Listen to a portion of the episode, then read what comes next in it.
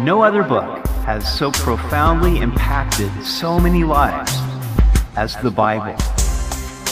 Welcome to Simply the Bible, the Through the Bible teaching program of Pastor Daryl Zachman of Calvary Chapel, Treasure Valley. Today we see where the people celebrate the Feast of Tabernacles. As they listen to the word being read, they confess their sins. Then, the Levites lead the congregation in a prayer of dedication. We hope you'll join us as Pastor Daryl continues in Nehemiah chapter 8 on Simply the Bible. As we began chapter 8, we saw that on the first of the month, the people gathered in the open space before the water gate near the temple in Jerusalem. And Ezra the priest stood on a wooden platform and read the book of the law, probably Deuteronomy, while the Levites stood among the people in small groups explaining what was being read.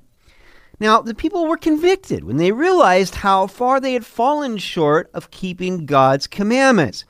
And then they began to mourn and weep. But their leaders, Nehemiah, Ezra, and others, told them that it was to be a day of rejoicing and feasting, for the joy of the Lord was their strength. And the people went home and ate together and rejoiced because they understood the Word of God. And when you understand God's Word, it will always lead to the response of joy. And we continue in Nehemiah 8:13. Now on the second day, the heads of the fathers' houses of all the people with the priests and Levites were gathered to Ezra the scribe in order to understand the words of the law. And they found written in the law which the Lord had commanded by Moses that the children of Israel should dwell in booths during the feast of the seventh month, and that they should announce and proclaim in all their cities and in Jerusalem, saying, Go out to the mountain and bring olive branches, branches of oil trees, myrtle branches, palm branches, and branches of leafy trees, to make booths as it is written. Now, this was the ninth month, okay, the September, October time of the year is now the second day. The second day, it was just the leaders that came out. It was kind of a leadership conference, you might say. And as they're reading the law of God, they come across the commandment to celebrate the Feast of Tabernacles. Now, the Feast of Tabernacles was to commemorate their time in the wilderness. And they would, for seven days, they would live in booths constructed with uh, branches of trees, and they would even leave like little spaces where they could see the stars uh, at night. And the whole idea was to remind them of how God had provided for them when He took their forefathers out of Egypt into the wilderness for 40 years. God took care of them and ultimately brought them to the promised land. And there's just something about getting out from your comfort zone and you know sleeping out under the stars where you don't have those comforts and you're reminded of what they all went through during those 40 years. And uh, i'll never forget on our 25th wedding anniversary i told my wife cindy what do you want to do? And she said you know what i'd really like to do is go on a backpacking trip. We spent like five nights uh, backpacking out in the sawtooth and you know got to experience sort of you, you rough it you get away from the conveniences of home, but there's just something so awesome about that when you're there in God's creation. And I think just just remembering their forefathers in the wilderness was was sort of the whole point. And uh, so they thought, let's do that. And let's come back on the 15th of the month, is when they were supposed to celebrate it, and they would bring everybody for the next seven days. Verse 16 Then the people went out and brought them and made themselves booths, each one on the roof of his house or in their courtyards, or the courts of the house of God, and in the open square of the water gate, and in the open square of the gate of Ephraim. So the whole assembly of those who had returned from the captivity made booths and sat under the booths. For since the days of Joshua the son of Nun, until that day the children of Israel had not done so. And there was very great gladness. Also, day by day, from the first day until the last day, he read from the book of the law of God, and they kept the feast seven days. And on the eighth day, there was a sacred assembly according to the prescribed manner. there was just great wide participation. There hadn't been this kind of participation with the Feast of Tabernacles like this. Now, they had celebrated the Feast of Tabernacles at other times, but it seems that everybody got involved in this. Everybody was wholehearted about it, and probably because they had been listening to the Word of God and they just wanted to respond in obedience to the Lord. And what was the result? There was great gladness. Now, here's the secret if you would want to experience great gladness in your faith, then it comes when we fully obey the Lord. If you're just sitting on the fence, you're never going to experience the great gladness of the Lord. Joy comes through obedience when we have aligned ourselves with God's purposes. And that is so much better and more long lasting than any thrill that the world can offer. Now, on the 24th day of this month, the children of Israel were assembled with fasting in sackcloth and with dust on their heads. Then those of Israelite lineage separated themselves from all foreigners, and they stood and confessed their sins and the iniquities of their fathers. So the third day later, they come back, 24th day of the month, and they gather again, and this time they gather for fasting and wearing sackcloth, which was made from goat hair, or kind of like a potato sack material, and dust on their heads. And this was a time of mourning. Now you say, well, well how is that? They were just rejoicing for uh, being obedient during the Feast of Tabernacles. Now they come back and they're fasting. The reason was during that whole seven days of the Feast of tabernacles, they were listening to the word of God and they were convicted by the fact that they had not lived up to it. They had not done what God had said. And and thus they were mourning over that. Now previously when they tried to mourn, you know, Nehemiah Ezra said, Hey, don't don't do that. This is a holy day. Don't mourn. The joy of the Lord is your strength. But now was the time where it was appropriate to mourn. And, and we see that in our Christian life. There are times of great joy, there are times of great sorrow, there are times when we need to mourn over our sins because we have hurt the heart of God. And that is definitely a part of our Christian experience.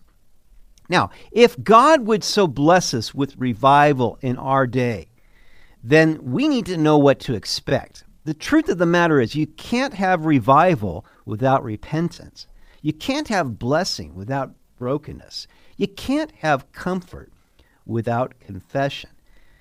If we would experience genuine revival, then God's given us the prescription in 2 Chronicles 7:14, if my people who are called by my name will humble themselves and pray and seek my face and turn from their wicked ways, then I will hear from heaven and will forgive their sin and heal their land. That is what is needed because we have all sinned and fallen short of God's commandments. We have as a nation, we have individually. And when we start taking ownership for that and sense the godly sorrow that comes with realizing that we have hurt the one who loves us the most and we have disobeyed him, we've been unfaithful.